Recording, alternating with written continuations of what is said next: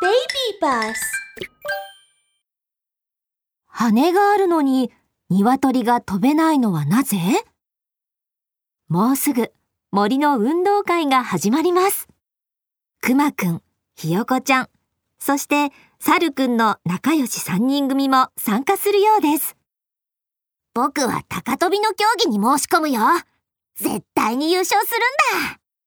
さるくんはぴょーんと飛ぶと大きな木の上に乗りました。僕も僕も重量上げに出るくまくんは体が大きく背も高い森の力持ちです。そしてひよこちゃんはというと羽をばたつかせながら受付の人に言いました。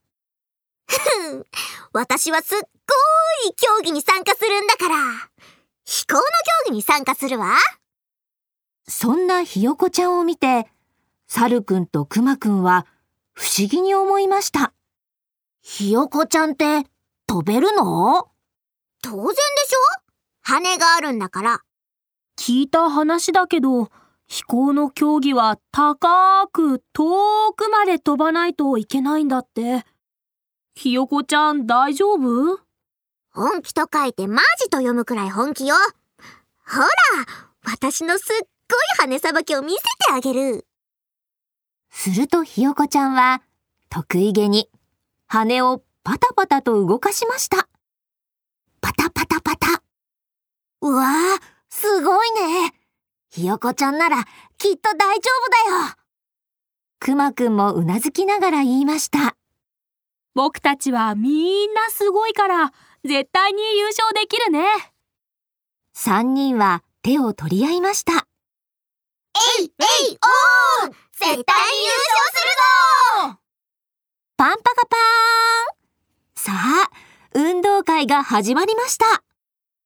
ヤギの審判がホイッスルを鳴らします。ピー最初の種目は高跳びです。運動服を着たサルくんは、リスくんとウサギちゃんと一緒に整列しました。では、競技を開始します。ぴょーんウサギちゃんは切り株の高さまで飛びました。えー、低い低いぴょんぴょんリスくんは木の幹の上まで飛びました。リスくんやるわね。ぴょんぴょんぴょーんそしてサルくんは木の一番高いところまで飛んでいきました。すっごいサルくん、サルくんの優ひよこちゃんは観客席からサルくんに拍手を送りました。勝サルくんは高跳びで優勝したから、私は飛行の競技で優勝するわイエーイさあ、次の種目が始まります。ヤギの審判が宣言しました。さあ、二つ目の種目、重量上げを始めます。くまくんは手をこすり合わせながら、ゴリラくんと水牛くんと共に整列します。では、競技を開始します。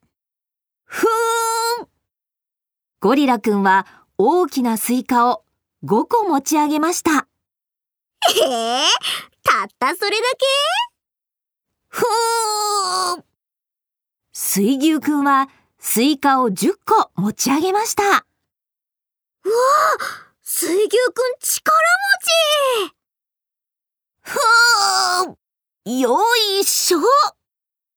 そしてくまくんは、なんとスイカを20個も持ち上げました。うわすっごい。くまくんの優勝ね。ひよこちゃんは嬉しそうに羽をパタパタと動かします。くまくんも重量上げで優勝したから、私は飛行の競技で絶対に一番になるわ。イエーイ。そしてようやく、飛行の競技です。ひよこちゃんは自信満々で登場します。くまくんさるくん私のこと応援しててね。うんうん頑張れ。ひよこちゃん頑張れ。ひよこちゃんならきっと優勝できるさ。ピー。さあ、三つ目の種目、飛行競技が始まります。バサバサわしくんとすずめちゃんは翼を広げると空高く飛び上がりました。うわぁ、わしくん、すんごい速さであんな高さまで。二番目のすずめちゃんも空高く飛んでるよ。一方その頃、ひよこちゃんはというと、パタパタ。ひよこちゃんは一生懸命羽を動かしていました。あ、飛んだ飛んだあ、ああ、でも落ちちゃった。お、お、飛んだまた飛んだひよこちゃん、頑張れああ、また落ちちゃった。ひよこちゃんは少し飛んでは落ち、また少し飛んでは落ち。それを繰り返しているうちに、競技は終わってしまいました。ひよこちゃんは最後まで空を飛ぶことができなかったようです。ひよこちゃん、大丈夫？わ、わ、私。ひよこちゃんはうつむきながら、とても悲しそうに言いました。